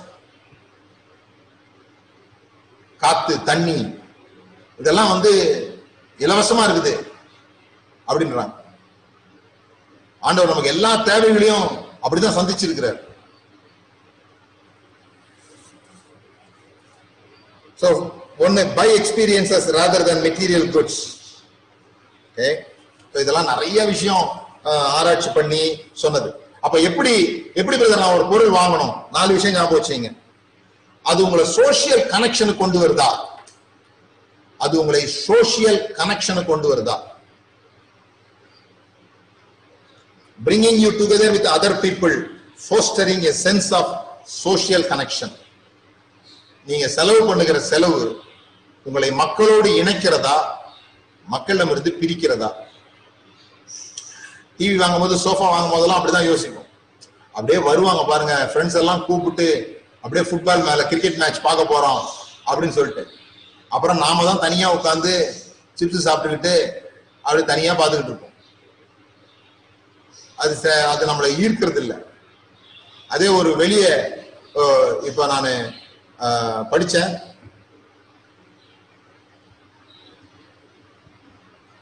இருபது இருபது லட்சம் டாலர் இருபது லட்சம் டாலர் கணக்கு பண்ணீங்க, இருபது லட்சம் டாலர் டிக்கெட் ஸ்பேஸுக்கு போயிட்டு வர்றதுக்கு, ஆறு நிமிஷம் ஸ்பேஸ் டிராவல், அதுக்கு இருபது லட்சம் டிக்கெட். நீங்க யூடியூப்ல போய் பாருங்க, பெரிய குரூப்பே ஃபார்ம் ஆயிடுச்சு. அத்தனை பேர் இருபது லட்சம் கொடுத்து டிக்கெட் வாங்கியிருக்கிறாங்க. நம்ம கிட்ட இருந்தா எப்படி யோசிப்போம்? இருபது லட்சம் இருந்தா, இருபது லட்சம் டாலர் இருந்தா, நாட்டின் மைய பகுதியில ஒரு டூ பெட்ரூம் ஹால் கிச்சன் வாங்கி சந்தோஷமா இருக்கலாம். ஆறு நிமிஷத்துக்காக படுவாய் பயிலுவேன். இருபது லட்சம் டாலரை செலவு பண்றாங்கல்ல அப்படின்னு அவங்ககிட்ட கேட்டா அவன் சொல்றான், இந்த வீடை வாங்கிட்டு அப்புறம் ஒவ்வொரு முறை பைப் லீக் ஆகும் போது ரொம்ப டென்ஷன் ஆகுது, அப்புறம் அதை தொடைக்கிறதுக்கு ரெண்டு பேர் ஆளை வச்சு அவனை வேலை வாங்க வேண்டியிருக்குது, எல்லாம் ரொம்ப சங்கடமா இருக்குது. வாங்குற அன்னைக்கு ரொம்ப சந்தோஷமா இருந்துச்சு, வாங்கின வாங்கின அன்னைக்கு ரொம்ப ஹாப்பி, சாதனை அப்படின்லாம் தோணுச்சு. ஆனா போக போக அது குறைஞ்சு போச்சு. ஆனா ஆறு நிமிஷம் ஸ்பேஸ் டிராவலுக்கு இன்னும் போக கூட இல்லை. ஆனா ஒரு முறை போயிட்டு வந்துட்டா அந்த ரெண்டு பிஹெச்கே அவ்வளவு பேர் இந்த உலகத்துல வாங்கி வச்சிருக்கிறான். ஆனா அந்த ஆறு நிமிஷம் டிராவல உலகத்துல நாங்க பத்து பேர் தான் செய்ய போறோம். அது வாழ்வில மறக்க முடியாது. அதுக்காக எதை வேணா கொடுக்கலாம் அப்படின்னு அவன் சொல்றான். இப்ப நீங்க சொத்தெல்லாம் வித்து ஸ்பேஸ் டிராவல் போங்கன்னு நான் சொல்லல. நான் சொல்ல வர்ற கருத்து என்னன்னா, அந்த எக்ஸ்பீரியன்ஸினுடைய மதிப்பு என்ன அப்படின்னு சொல்ல வரேன். நான் இந்த எக்ஸ்பீரியன்சஸ் அது நிறைய இலவசமா கிடைக்குது, ஆனா நம்ம அதுக்கு போகாதனால நமக்கு தெரியலன்னு சொல்றோம். பணக்கார இப்ப நீங்க யோசித்து பாருங்க, நம்ம கூட இப்படி சொல்லியிருக்கிறோம்ல, அது உண்மையும் கூட. பணம் வர வர சந்தோஷம் போயிடுது அப்படின்னு சொல்றாங்க. பணம் வர வர சந்தோஷம் போயிடுது. இப்போ நகர்ப்புறத்துல இருக்கிறவங்களா கிராமப்புறத்துல இருக்கிறவங்களா எங்க ஹாப்பி ஹாப்பி இண்டெக்ஸ் அதிகமா இருக்குது அப்படின்னு கணக்கு பண்றாங்க. அப்ப ஹாப்பி இண்டெக்ஸ் எங்க அதிகமா இருக்குன்னா, கிராமப்புறங்கள்ல தான் ஹாப்பி இண்டெக்ஸ் அதிகமா இருக்குது, நகரத்துல உள்ளவங்க ரொம்ப கஷ்டப்படுறாங்க அப்படின்னு சொல்லிட்டு. சோ மூணு காரியத்தை மாத்த சொல்றாங்க. ஒண்ணு, வேலைக்கு போற அந்த கம்யூட்டிங் டிஸ்டன்ஸ், டிராவலிங் டைம், அத அதை என்ஜாயபிளா மாற்ற முடியுமான்னு பார்க்க சொல்றாங்க, அல்லது குறைவான எரிச்சலுடையதாக மாற்ற முடியுமான்னு சொல்றாங்க. அப்ப லண்டன்ல ஒரு கணக்கு பண்றாங்க, யாரு குறைவான எரிச்சல் உள்ளவங்களா இருக்கிறாங்கன்னு சொல்லி சொன்னா, இது நம்ம ஊருக்கு செட் ஆகுமான்னு தெரியாது. ஆனா லண்டன்ல உள்ளவங்க பெரிய பெரிய பணக்காரங்களாம் கார்ல போறதை விட ட்ரெயின்ல போறதை விரும்பி இருக்கிறாங்க.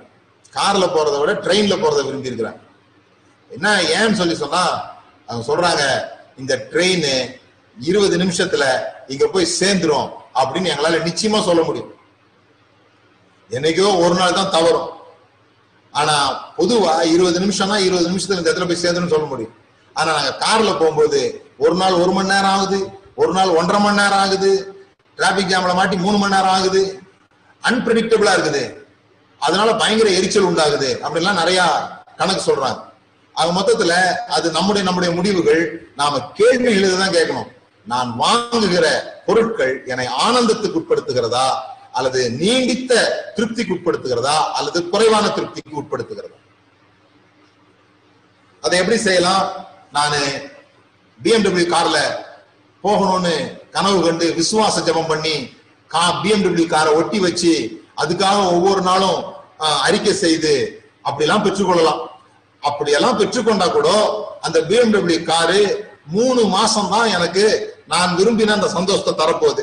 அதுக்கு பதிலாக என்ன சொல்றாங்கன்னு சொல்லி சொன்னா, எங்கேயாவது பிஎம்டபிள்யூ கார் வாடகை கிடைக்கும்னா, இருபது எத்தனையோ லட்சம் நாற்பது லட்சம் கொடுத்து நீங்க ஒரு பொருளை வாங்கறதுக்கு உங்களால வாங்க முடியும்னா தானே வாங்க போறீங்க. அப்படி வாங்கறதுக்கு நாற்பது முறை மாசத்துல ஒரு முறை பிஎம்டபிள்யூ காரை வாடகைக்கு எடுத்து ஒரு நாள் ஃபுல்லா ஓட்டிட்டு விட்டீங்கன்னா மூணாவது முறையே உங்களுக்கு சலிச்சு போயிடும். மூணு லட்சத்திலேயே இந்த நாற்பது லட்சம் செலவு பண்றது வந்து மிச்சமாயிடும் உங்களுக்கு. அவ்வளவுதான். சோ லைஃப ட்ரீட் மாதிரி பண்ணுங்க. உங்ககிட்ட இருக்கிறத, நீங்க சாப்பிடுறத, நீங்க எதை செய்தாலும் அது பெரிய ட்ரீட்டா கொண்டாடுங்கன்னு சொல்றாங்க. அதனாலதான் இந்த காஃபி எக்ஸாம்பிள் சொன்னேன், இந்த டீ டீ எக்ஸாம்பிள் சொன்னேன். அந்த டீய அவங்க என்ன சொல்றாங்க, ட்ரீட் மாதிரி கொண்டாடு. ஆனா ட்ரீட்டை எப்பாவது ஒரு முறை தான் கொண்டாட முடியும். அது அதை எப்பாவது ஒரு முறை செய்யும் போது மிகுந்த மகிழ்ச்சி உண்டாகுதுன்னு சொல்றாங்க. எப்பாவது தான் கிடைக்கும்.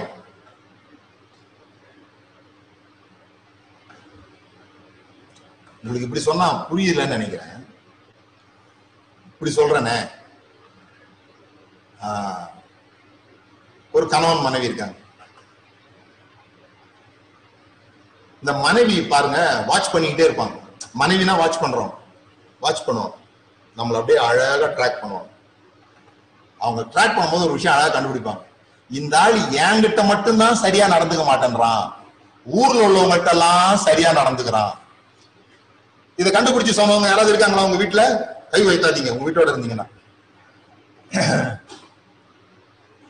இந்த ஆளு என்கிட்ட மட்டும்தான் என்கிட்ட மட்டும்தான் எரிஞ்சு விடுறான், வெளியே போனா அவ்வளவு அழகா இவனுக்கு நடந்துக்க தெரியுது. எப்படி கண்டுபிடிச்சாங்க? நம்ம நடந்ததுனால தானே கண்டுபிடிச்சாங்க. ஏன் நம்ம அப்படி நடந்துக்கிறோம்? இது பழசு, இது பழசு, ரொம்ப நாள் ஆயிப்போச்சு. ஆனா அது புதுசு, புதிய ஆளு. அவர் மதிப்பு உள்ளவரா மதிப்பு இல்லாதவரா நமக்கு தெரியாது. ஆனா புதிய ஆள்கிட்ட எப்படி நடந்துக்கணும்னு ஆட்டோமேட்டிக்கா ஒரு விஷயம் நடக்குது. புதிய ஆள்கிட்ட எப்படி நடந்துக்கணும்? அப்ப நீங்க உங்க குடும்ப வாழ்க்கை சந்தோஷமா இருக்கணும்னா உங்க ஆளையே ஒவ்வொரு நாளும் புது ஆளா பாத்தீங்கனாலே அந்த சந்தோஷம் வந்துடும் சொல்றாங்க மெஜாரிட்டியா. நான் எது சொன்னாலும் நூறு சதவீதம் கிடையாது, எல்லாருக்கும் ஒத்து வராது இது. ஆனா மெஜாரிட்டியா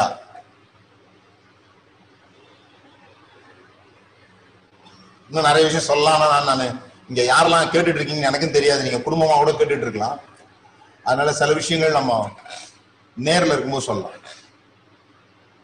ஆனா சந்தோஷத்தை எப்படி நம்ம பாழாக்கிக்கிறோம்னு சொன்னா, அது அங்கத்தான் இருக்க போகுது அப்படின்னா அதை பாழாக்கிறோம். இது சீக்கிரம் தீர்ந்து போயிட போகுது, அல்லது அல்லது இது இது லிமிட்டெட் பீரியடு.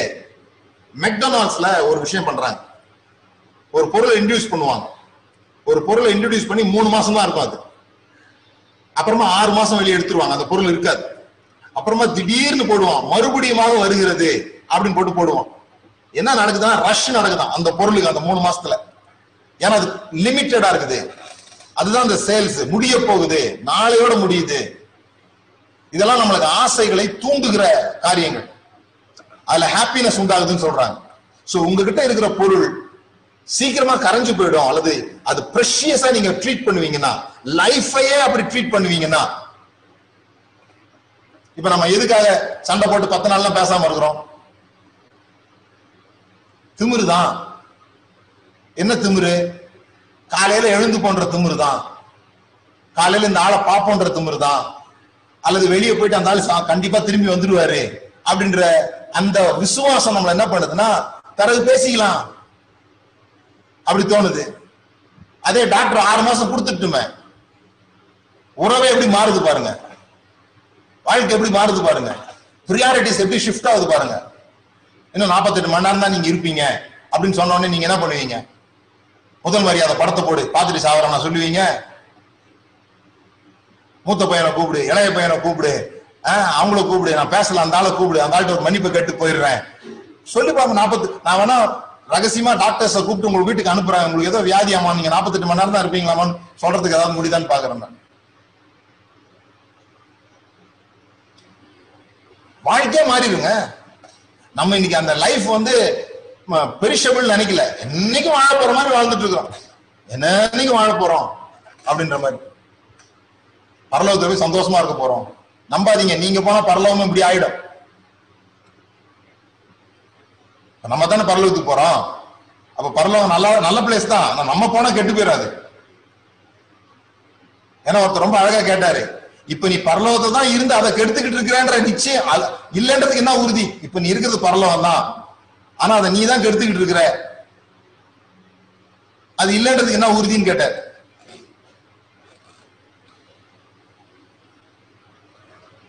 நீங்க இங்க நீங்க செலவு பண்றது எதுக்கு செலவு பண்றீங்க? சந்தோஷமா இருக்கிறதுக்காக செலவு பண்றீங்க. ஆனா சந்தோஷம் நினைச்சு தவறான காரியத்துல செலவு பண்றீங்கன்னு சொல்றோம். அதனாலதான் எப்படி சந்தோஷத்தை கூட்டுகிறது அப்ப அதுக்கு சில கேள்விகள் கேட்கிறோம். என்ன கேட்கிறோம்? இது எனக்கு எந்த விதமான சந்தோஷத்தை திரும்ப தரும்? இன்னொரு இன்னொரு விஷயம், ரெண்டு விஷயம் சொல்லணும், நான் சொல்லி முடிக்கிறேன். ஒண்ணு, நிறைய நேரத்துல ஒரு ஒரு ஒரு சைடு ஆஃப் காயின் பாக்குறோம். நம்ம என்ன பாக்குறோம்? டைம் இஸ் மணி அப்படின்னு சொல்லி கொடுத்துருக்காங்க. நேரத்தை வீணாக்காத, நேரத்தை வீணாக்காத, ஒவ்வொரு நேரம் தான் பணம் அப்படின்னு சொல்லி கொடுத்துருக்காங்க. நானா நான் அதை ஓரளவுக்கு முதல்ல முழுமையா ஏற்றுக்கொண்டிருந்தேன். என்ன ஏற்றுக்கொண்டிருந்தேன்? ஜனங்கள்கிட்ட பேசும்போது நீங்க வந்து விலையை பார்த்து பொருளை வாங்காதீங்க, நீங்க வந்து நீங்க செய்யற வேலை நேரத்தை கணக்கு பண்ணி பாருங்க, எட்டு மணி நேரம் நீங்க வேலை செய்றீங்க, பத்தாயிரம் ரூபாய் நீங்க சம்பாதிக்கிறீங்க அப்படின்னு சொன்னா ஒரு மாதத்துக்கு நீங்க இருநூத்தம்பது இருநூத்தம்பது மணி நேரம் வேலை செஞ்சு பத்தாயிரம் ரூபாய் சம்பாதிச்சீங்கன்னா ஒரு மணி நேரத்துக்கு நாற்பது ரூபா தான் நீங்க வேலை செய்றீங்க. அப்போ ஒரு பத்தாயிரம் ரூபாய் பொருள் நீங்க வாங்குறீங்கன்னா இருநூறு இருநூத்தி நாற்பது மணி நேரம் வேலைய நீங்க வந்து அந்த பொருளுக்கு கொடுக்குறீங்க. ஒருதான் பாருங்க அப்படின்லாம் நான் பிரசங்கம் பண்ணிருக்கிறேன்.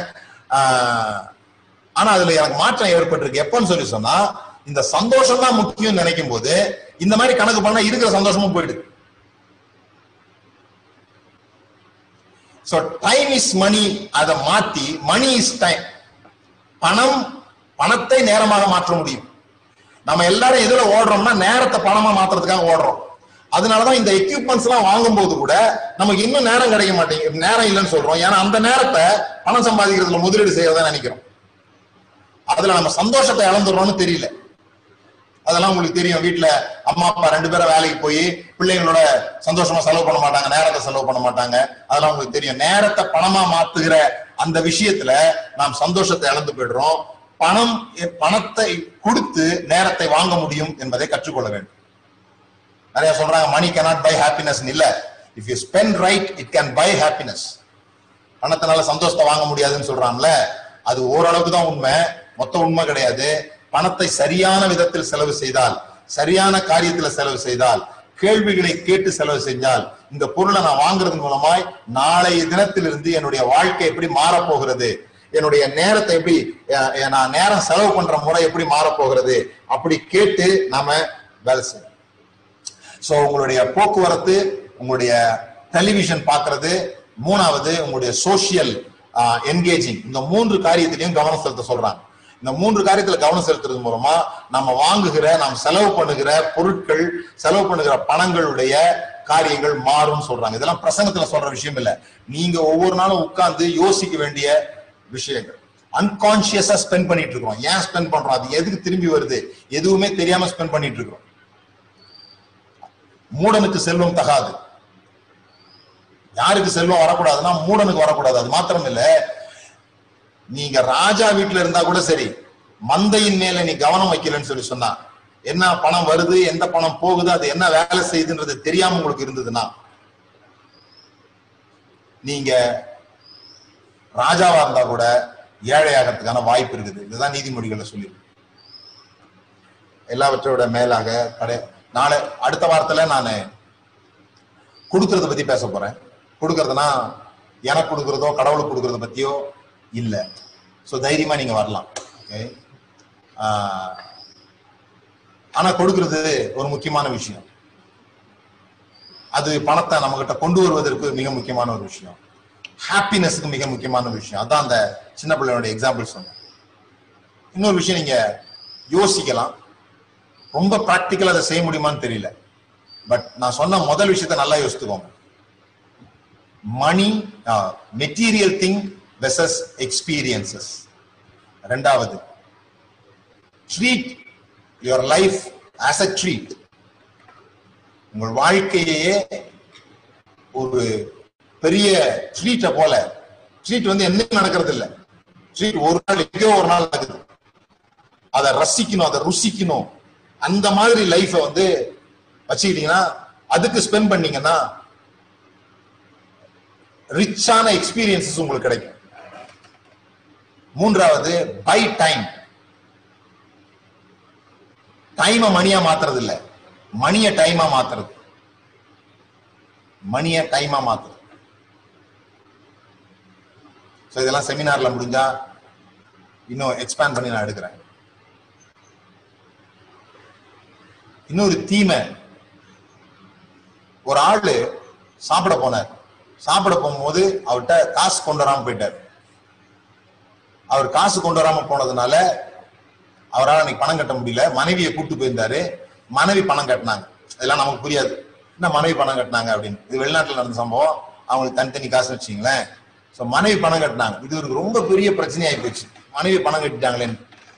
அதுல இருந்து உண்ணாண்டது தான் டின்னர்ஸ் கிளப் அப்படிங்கிற அட்டை. டின்னர்ஸ் கிளப் சாப்பிட்டுட்டு காடை காமிச்சிட்டு போனா போதும் அப்படின்ற மாதிரி அது வளர்ந்துதான் கிரெடிட் கார்டா மாறி இன்னைக்கு உங்களுக்கு அடிக்கடி போன் கால் வருது பாருங்க, கிரெடிட் கார்டு வேணுமான்ட்டு. அந்த அளவுக்கு வளர்ந்துருக்கு. ஸோ நம்ம கிட்ட ஒருத்தட்ட நாலஞ்சு கார்டெலாம் வச்சுக்கிறாங்க. கார்டெலாம் வச்சு அது மூலமாக லைஃப் வந்து ஈஸி ஆயிடுச்சுன்னு சொல்றாங்க. என்ன சொல்றாங்க? Buy now pay later. Buy now pay later. இப்பொழுது வாங்குங்கள் பிறகு கொடுங்கள். ஒரு ரூபாய் கொண்டு வந்து வண்டியை தள்ளி கொண்டு போங்கள். சரி, ஓட்டிட்டு போங்க. பெட்ரோல் போடணும்ல, ஒரு ரூபா தானே நம்மகிட்ட மொத்தமே இருக்கு. ஒரு ரூபா கொடுத்துட்டு வண்டியை வாங்கிட்டு போங்க. ஓகே, நான் ஏற்கனவே உங்களுக்கு சொன்னேன் பாருங்க. எத்தனை பேர் ஒரு பதினாறாவது ஃப்ளோர், அது சூப்பரான இடம், கார்டனு அது இதுன்னு இருக்கும். வாக்கிங் பண்றதுக்கு மட்டும் ஒரு ரெண்டு கிலோமீட்டருக்கு பாதை போட்டு வச்சிருக்கானுங்க. பெரிய ஜிம்மு, ஸ்விம்மிங் பூலு, செம்மையா இருக்கு, அருமையான இடம் பாருங்க. ஒரு மூணு வருஷம் லேட் பண்ணிட்டாங்க கொடுக்கறதுக்கு. இன்னைக்கு தரணும்னு சொன்னது ஒரு மூணு வருஷம் லேட் பண்ணிட்டேன். ஸோ நான் இவங்க தரப்போறான்னு நினச்சி பக்கத்தில் வீடு வாடகை எடுத்து வந்துட்டேன். தினந்தோட நான் என் மனைவியை கூப்பிட்டுக்கிட்டு அங்கே போயிடுவேன், அந்த இடத்துக்கு போயிடுவேன். போய் வீட்டை பார்ப்பேன். அது அப்படியே தான் இருக்கும், ஆனால் பார்ப்பேன். இந்த வீடு கொடுத்த உடனே இங்கெல்லாம் நடப்போம். இந்த வீடு கொடுத்த உடனே ஸ்விம்மிங் பூல் தான், இந்த வீடு கொடுத்த உடனே ஜிம்மு தான். அப்படியே உடம்பெல்லாம் அப்பவுமே வேற மாதிரி ஆகிட்டு வச்சு பாருங்க. வீடை கொடுத்தாங்க, ஒரு நாள் கூட இன்னும் போகலங்க, கொடுத்ததோடு சரி. இந்தியாவது கீழே இருந்து மேல பார்த்தேன், இப்ப மேல இருந்து கீழே பாக்குறதோடு சரி, கீழே வர்றது கிடைச்சிட்டா அப்படித்தான் போடுறது. கிடைக்கிற வரைக்கும் தான், கிடைச்சிட்டா அப்படிதான் இருக்கு. அந்த பரலோகத்தை பார்த்துட்டே இருக்கிறீங்க, அப்படித்தான். பரலோகத்துக்கு நீங்க போயிட்டீங்கன்னா ரொம்ப கஷ்டப்படுங்க. இதுக்கு பேசாம பூமியில இருந்துக்கலாம் போடுறது அப்படின்னு. உங்களுக்கு ஒரு வண்டி தேவை, பாட்டுன்னு காடை கொடுக்குறீங்க, வண்டி வாங்கிட்டு வந்துடுறீங்க. மூணே மாசத்துல ஆசை தீர்ந்து போச்சு, மகிழ்ச்சி குறைஞ்சிச்சு, வண்டியில பிரச்சனை எல்லாம் வர ஆரம்பிச்சிச்சு. ஓகேவா? இப்ப அதே வண்டி வாங்கணும். பன்னெண்டு மாசமா பணம் சேர்க்கிறீங்க, பன்னெண்டு மாசமா பணம் சேர்க்கிறீங்க. Pay now buy later. கார்டை திருப்பி போடுறோம். Pay now buy later. இந்த பன்னெண்டு மாசமா பணம் கட்டும் போது பன்னெண்டு மாசம் சந்தோஷம். ஒவ்வொரு முறை பணம் கட்டும் போதும், ஒவ்வொரு முறை அதுக்காக பணம் சேர்க்கும் போதும் வண்டி வரப்போகுது, வண்டி வரப்போகுது, வண்டி வரப்போகுது, வண்டி வரப்போகுது. வீட்டுக்கு கூட அப்படிதான், சொந்தக்காரங்க வரப்போறாங்க, வரப்போறோம், சந்தோஷமா இருக்கும். வந்த பிறகு பயங்கர கஷ்டமா இருக்கும் இல்லைன்றீங்களா? கவனிங்க. அது மாதிரி சந்தோஷத்தை அதிகமாக்குறதுக்கு என்ன சொல்றாங்க? வாங்க போறோம் அப்படின்றதுக்கு முதல்ல பணம் சேருங்க. ஒவ்வொரு முறை பணம் சேர்க்கும் போதும் அந்த சந்தோஷம் உண்டாகுது. அப்படி வாங்கினாலும் மூணு மாசத்துல சந்தோஷம் முடிஞ்சதுதான். ஆனா இந்த மூணு மாசத்துல சந்தோஷம் முடியறது மட்டும் இல்ல, வேதனை அதிகமாயிடுது. பணம் கட்டணுமே, இந்த வண்டிக்கு போய் பணம் கட்டணுமே, எந்த வண்டிக்கு, இந்த சந்தோஷம் முடிஞ்சு போன வண்டிக்கு போய் அவன் தான் ஐம்பது அறுபது மாசமா பணம் கட்டணும்னு வச்சுக்கிறானே. ஸோ அறுபது மாசமா கஷ்டத்தோட, இது தப்பான வண்டி வாங்கி போட்டேன், ஒழுங்கா ஓடலை, இது ஆகி போச்சு, ரஸ்ட் ஆயிடுச்சு, இதுக்கு இன்னும் வண்டி பணம் கட்டிட்டு இருக்கேன், இன்னும் கடன்ல இருக்கேன். துக்கம் தான் இருக்குது தவிர சந்தோஷம், அந்த வண்டி வாங்கினதுனால வரும் எனக்கு சந்தோஷம் வரல. அதே பே நவ், முதல்ல பே பண்ணிட்டோம்னா, பே ஃபர்ஸ்ட் பை லேட்டர், முதல்ல பணம் கட்டும் போது சந்தோஷம் உண்டாகிட்டே இருக்குது. அது வாங்குற வரைக்கும், வாங்குறப்போ பயங்கர சந்தோஷம். ஏன்னு சொல்லி சொன்னா அது என்னமோ இலவசமா கிடைச்ச மாதிரி இருக்குது நமக்கு. முதல்ல பணத்தை கட்டி முடிச்சிட்டோம். அன்னைக்கு போய் பணத்தை கட்டல, பன்னெண்டு மாசம் பணம் கட்டிட்டீங்க, பதிமூணாவது மாசம் போய் வாங்குறீங்க, போய் வண்டி அப்படியே பில் எல்லாம் கட்டாம வண்டி ஓட்டி வரீங்க பாருங்க, அதுல பெரிய சந்தோஷம் இருக்குதுன்றாங்க. நாலு விஷயம் சொல்லிட்டேன், ஒரு விஷயம் கிவிங் பத்தி அடுத்த வாரம் சொல்றேன். இந்த நாலு விஷயத்துல நம்ம கவனத்தை வைங்க. இந்த பிரசங்கம், ஒரு முறை கேட்கறதுக்காக இல்லை, திரும்ப திரும்ப கேட்கறதுக்காக. அப்புறம் வீட்டுல போ வீட்டுல சும்மா இருக்கிற நேரத்துல சியூ பண்ணுங்க. என்ன சொன்னாரு, வாங்கணும்ன்றாரா வேணான்றாரா? அதுக்கு நானே பதில் சொல்றேன், வாங்குங்க. சந்தோஷமா இருக்கிறதுக்காக தான் செலவு பண்றோம். ஆனா சீக்கிரமா முடிஞ்சு போகாம பாத்துங்க. அதுக்கு என்னெல்லாம் பண்ணலாமோ அதை பண்ணுங்கன்னு சொல்றோம். ஜோம் பண்ணுவோமா? கண்களை மூடி ஜோம் பண்ணுவோம். உங்களை திருப்தி செய்யறதுக்கு பணம் தேவையில்லை, விலை இல்லாம ஆண்டவர் கொடுக்கறதுக்கு ஆயத்தமா இருக்கு. நம்ம இன்னும் கண்டுபிடிக்கல. நம்மளை சுத்தில சந்தோஷம் இருக்குது, நீதி, சமாதானம், சந்தோஷம், இவைகள் பரலோக ராஜ்யம். Invest in happiness, invest which produces happiness. பதினெட்டு லட்சம் ரூபாய் ஆட்டை கீழே போட்டு உடைச்சாரு. சொல்றாரு, இது இங்க தொங்கிக்கிட்டு இருக்குது, பதினெட்டு லட்சம் ரூபாய் எனக்கு சந்தோஷம் தர மாட்டேங்குது, உடஞ்சிருமோ உடஞ்சிருமோன்னு பயத்துல தான் இருக்கிறோம். நம்ம வீட்டுல வாங்கி போடுற பொருள் பாருங்க, அனுபவிக்கிறதுக்கு போடுறோமா? அந்த பொருளை பாதுகாப்பாளர்களா நம்ம மாறிட்டோம். அந்த பொருளை பாதுகாத்து, ஏன்னா பணத்தை போட்டுருக்கிறோம், அதுல அவ்வளவு பெரிய பணத்தை போட்டுருக்கிறோம். கவனமா செலவு பண்ண ஆண்டவர் நமக்கு இந்த காரியங்களை செலவு செய்யும் போது ஞாபகப்படுத்துவாரா?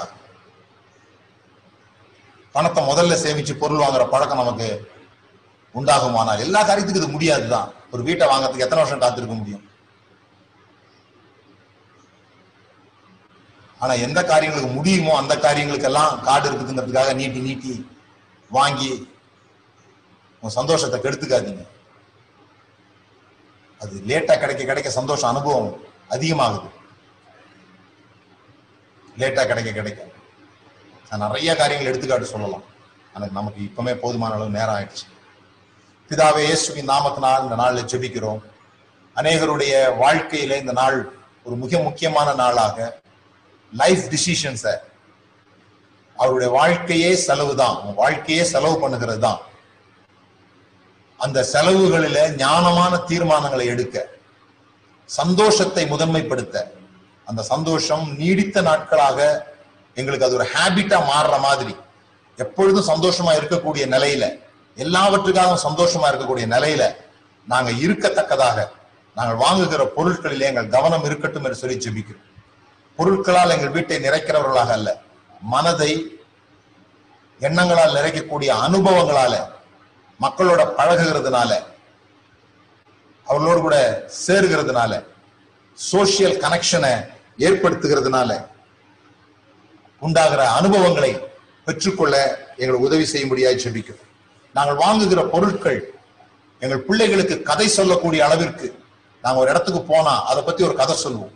ஆனா ஒரு பொருளை வாங்கும்போது அந்த கதை சொல்ல முடியல. நாங்க செலவு பண்ணும் பொழுது இது எனக்கு ஒரு கதையை உண்டாக்குமா என்கிற கேள்வியை கேட்க எங்களுக்கு ஞானம் செய்ய முடியாது ஜெபிக்கிறோம். அது எங்களுக்கு ஒரு வித்தியாசமான காரியத்தை இந்த நாள்ல நீங்க எங்களுக்கு சொல்லிக் கொடுத்திருக்கிறதுக்காக நன்றி. தொடர்ந்து இதை குறித்து இவர்கள் சிந்திக்க தேவன் அவர்களுக்கு உதவி செய்வீரார். இயேசுவின் நாமத்தினால் ஜெபிக்கிறோம் பிதாவே, ஆமென். தேங்க்யூ.